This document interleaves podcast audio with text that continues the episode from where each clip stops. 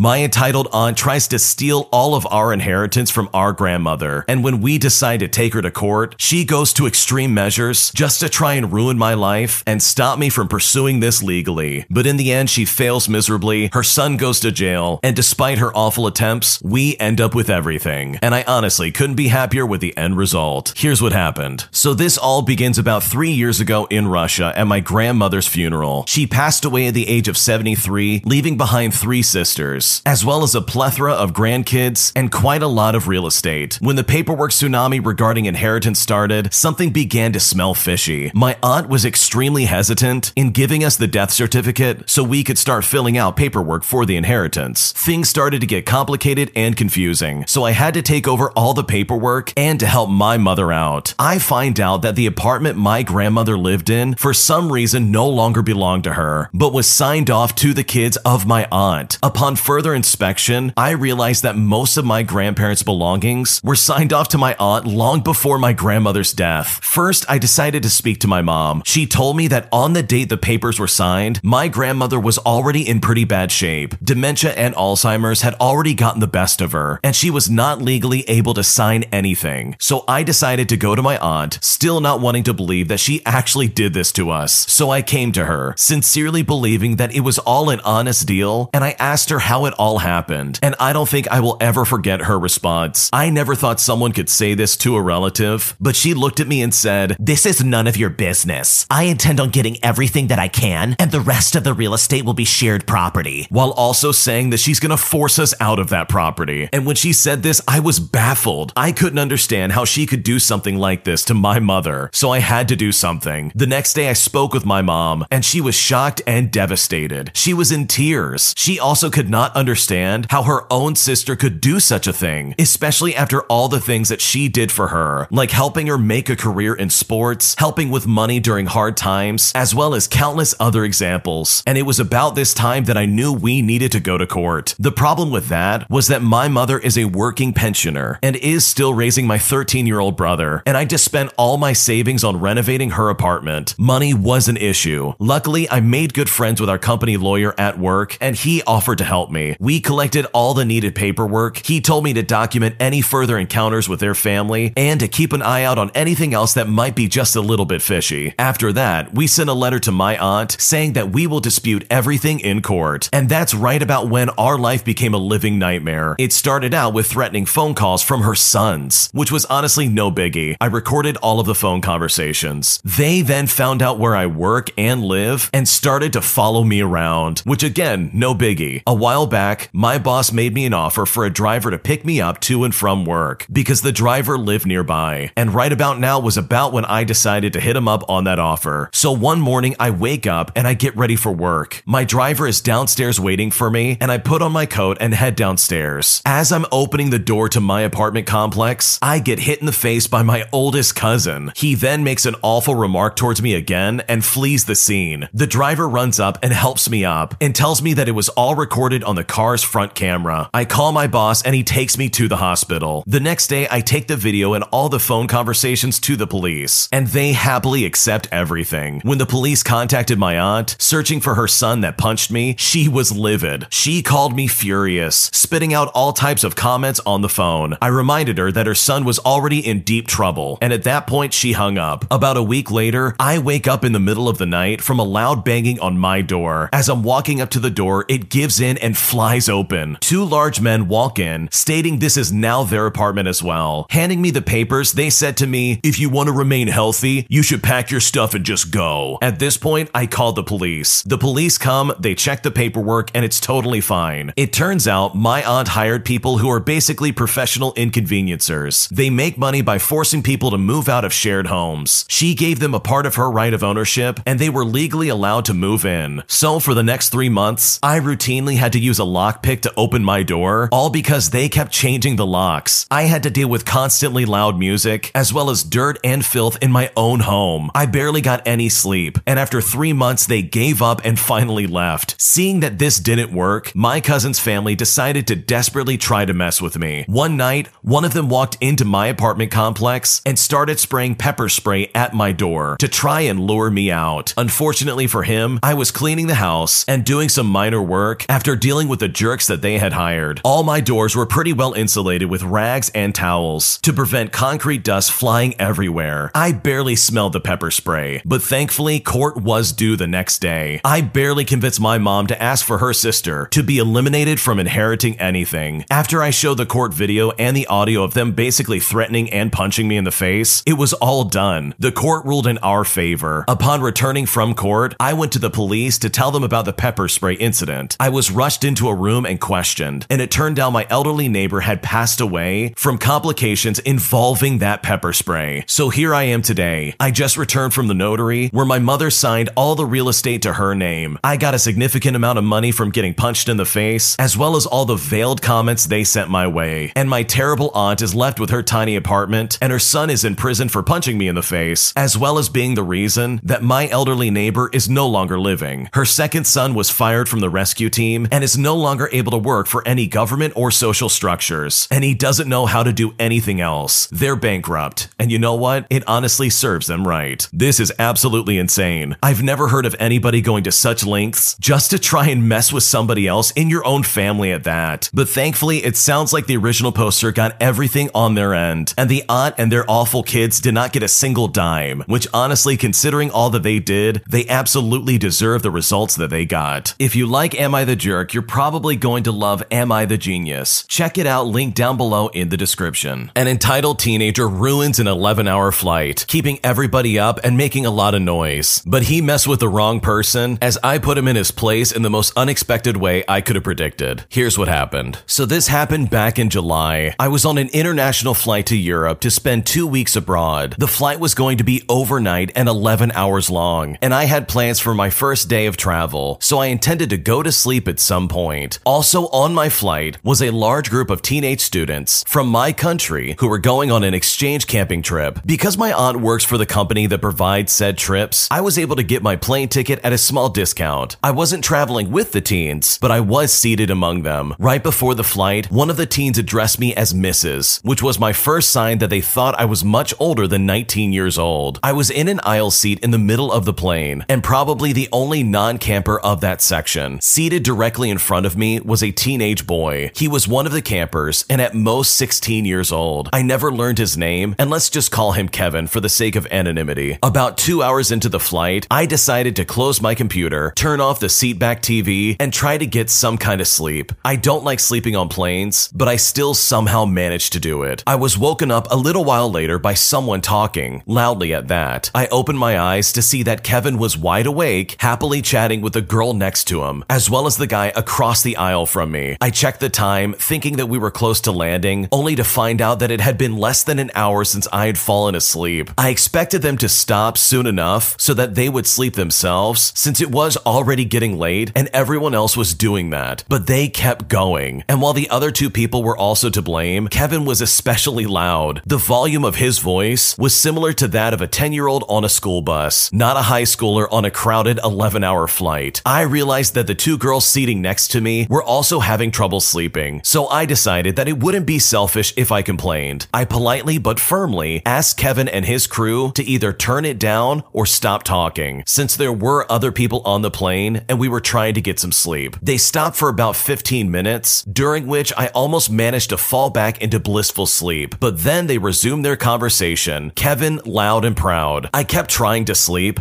but this went on for the rest of the flight. And not only did Kevin laugh and scream the entire time, he also wouldn't stop moving. He would bounce on his seat, stretch his arms and legs, and just generally flail his limbs around. He would constantly move on and off his seat, and his elbow would dig into my knees every time he did that. He would also throw his arm backwards and hit the touchscreen TV, turning its bright light on before my eyes and forcing me to wake up and turn it off. I didn't complain again, mostly because I was exhausted and knew I would probably explode on Kevin if I did, and I couldn't risk the possibility of getting my aunt in trouble at work. So I resigned to imagining the violence I wanted to inflict on Kevin, finding comfort in the fantasy of punching him in the face until I'd pop every greasy zit on his face. By the time we landed, I had gotten maybe 40 minutes of sleep in total. I honestly don't think anybody in that section managed to get any rest. Kevin rose from his seat the moment the seatbelt sign was off and went around jokingly asking his colleagues how much sleep they got and laughing at their anguish. I just wanted off that plane. As soon as I was allowed to, I bent down to get my bag. At that moment, Kevin was moving around and accidentally elbowed me in the face. It didn't hurt, but at that point, I was beyond upset. So when Kevin turned around to apologize, still laughing at me by the way, I gave him what must have been the worst, most hateful glare I've ever given anyone in my life. I didn't see my face, nor could I replicate it if I wanted to, but he immediately stopped laughing. He turned back and sat still. I left the plane five minutes later after that. Luckily, jet lag didn't hit me too hard, and I managed to enjoy the first day of my trip just fine. I did have to take precautions to make sure I wouldn't oversleep that night, and that was honestly where my problems ended. Two weeks later, it was time to go home, and when I got to the airport, the same group of campers showed up. My return ticket was also booked with the company, so I was seated amongst them once again. As I waited in line to check in, I saw Kevin and his friends. He made eye contact, and I could see his face melt as he recognized me. His eyes widened, and I could have sworn that I saw him gulp. He was seated in front of me again, but this time he was quiet and stiff as a board. And that's when I started to connect the dots, considering the events that had already transpired with Kevin. He was absolutely afraid of me. My glare from two weeks prior was enough to keep him quiet for the next 10 hours. Needless to say, I had a great restful flight, as did everyone else in that section. And overall, I seriously hope Kevin learned something from this about respect as well as shutting up on a long flight.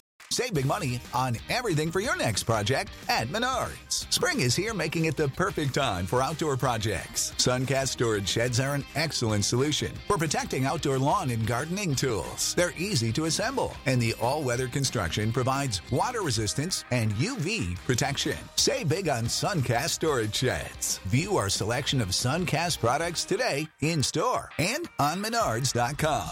Save How obnoxious and crazy is that? I mean, it's bad enough that you have to fly 11 hours to another country, but to have to deal with an obnoxious passenger who won't be quiet the entire time and is constantly making noise and being very disruptive honestly must have been mind numbing at best. Honestly, catching a flight is really just like a 50 50. You never know if you're to have good people sitting next to you that will just mind their own business and leave you alone. So having someone like Kevin sitting near you and bothering you the entire time, especially when you're just trying to get some sleep, is super obnoxious. I would be super upset and super annoyed as well if I had to deal with him. So good for the original poster for basically putting him in his place, and all that just by staring at him and giving him a glare. He clearly knew he was in the wrong, and hopefully the next time he flies, he treats the people around him with a little bit more respect. My entitled parents treat me like garbage constantly, and after I didn't get a haircut right when my dad demanded it, he freaked out on me and screamed at me for two hours in our living room, and I seriously can't wait to eventually move out. Here's what happened. So, for a bit of context, I'm currently living at home, but I'm actively searching for a place to live, all in secret, away from my parents. My dad was active duty military, but is now in the reserves and does have some form of PTSD from his active duty years, but refuses to admit it or seek help for it. And I am usually the target of his angry outbursts. My mom graduated nursing school last year and is currently working as a nurse. She and my dad have been married for 11 years and had my little sister, and due to his relationship with his previous children not working out, he has a hyperfixation on keeping her happy, but has always been somewhat standoffish towards me. But that's a story for another time. So one morning after I put my sister on the bus, I decided to just chill out for the day before going over to my girlfriend's house that evening because it was my first day off in a while since I worked two jobs. My dad was leaving for work, and before he did, he told me that I needed to get a haircut that day. I told him I can't afford one and that I just got one two weeks prior, so my hair was still really short. But he said he didn't care and told me to just borrow some money from my mom or from my girlfriend just to get it done, stating that there was no excuses. Then he left to go to work. About an hour later, I call my mom and let her know what's going on. She lets out a sigh but doesn't fight it, but I told her to hang on. I call the barbershop I go to and I ask if my guy was working that day, and they told me that he was not. And you know what? That's an issue because every other barber in the the area has either messed up my hair really badly or refuses to touch my hair due to the fact that I'm mixed and I have very thick curly hair and they are afraid that they will mess it up. So I call my mom back and I let her know that my guy isn't working today, but I know he will be in tomorrow. She says, okay, just go in the next day. And after that, we just go about our day as if it's normal. After my mom gets home from work, I head out to my girlfriend's house at about 5 o'clock p.m. About 15 minutes after I get to her house, my mom calls me and my mom asks me if they have any hair clippers there. I respond by saying, uh, I don't think so. Why? My mom then tells me that if I don't come home with a haircut, he's going to cut my hair off. My girlfriend overhears this, and having heard several times what I go through with them, she says out loud, What in the world? No, you're not going to let him do that to you. That's incredibly awful. After a bit of back and forth, my mom said, I'm going to go. I'm tired of getting yelled at today. At this point, I'm dumbfounded, but quickly snap out of it, remembering the man I'm dealing with and how common this sort of thing is for him. And I just look at my girlfriend. Admittedly, I look for clippers in her house, even dog clippers. And when I couldn't find any, I got desperate enough to ask her to cut my hair with scissors. I know it sounds ridiculous, but you have to understand how much this man scares me. He and I are of similar heights, but he is so much stronger than I am and much more intimidating, and he knows it. He even forces me to do military exercises for three to four hours a day over any little thing.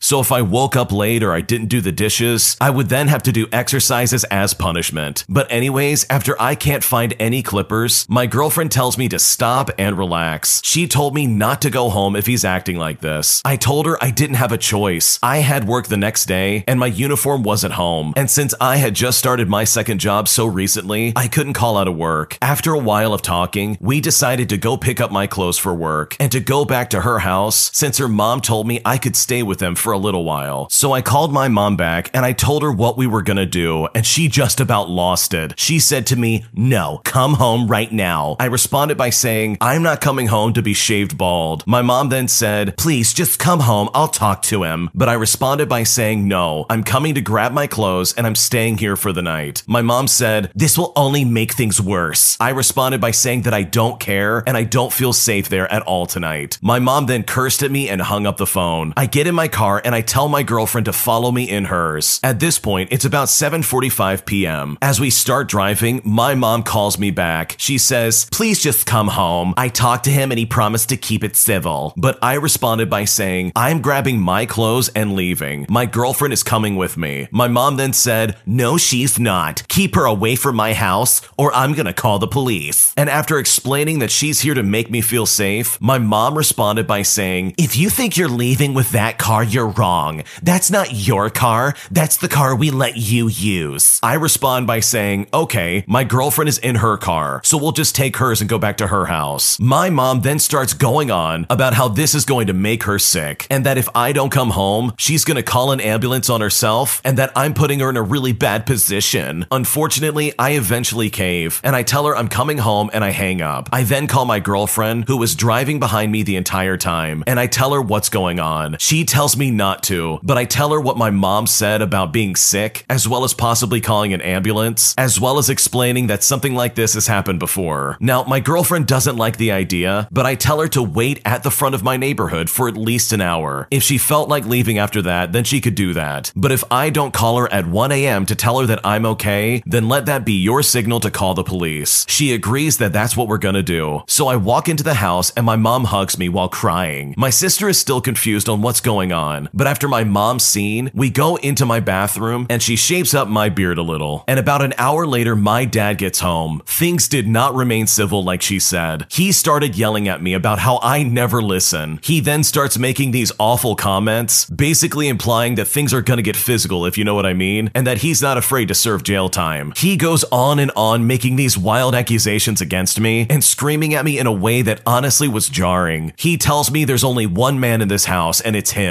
and that if I want to go out into the real world and act like a man, I can go ahead and do that. But while I'm in his house, he said that I have to listen to him one way or another. Now, while this is going on, my mom doesn't intervene or say anything. He then tells me for my own safety to never yell at his wife ever again. I go downstairs to my room after all this, and I call my girlfriend to let her know that I'm okay. For reference, he started yelling at me at 9:20 in the evening, and I called her at 11:30. I was standing there getting yelled at that for over two hours. A week later, and I'm still at home. I'm very much so looking forward to my own place, but I am stuck here for at least a few more months, despite the fact that things are entirely awful and I seriously don't like it. That seriously sounds like an awful living condition. I mean, imagine that. You're going home and you have this dad who's treating you like garbage and who is actively demeaning towards you and treats you like absolute dirt pretty much every day. I mean, this guy's an absolute weirdo. He's over here demanding that his son gets a haircut, even though he got one like what, two weeks ago? I mean, talk about the overreaction of the century. This is unacceptable behavior, and hopefully, for the sake of the original poster, he's able to get out of this place as soon as possible. Because seriously, this does not feel like a good living environment, as it really seems like your mom and dad treat you like dirt, and they seriously do not have your best interest in mind in the slightest. Thanks for watching. When you subscribe, make sure to hit the bell to turn on notifications so you never miss a video. To finish listening to all the stories, use the playlist at the top of the description. And if you like Am I the Jerk, you're probably going to love Am I the Genius. Check it out in the description below and subscribe.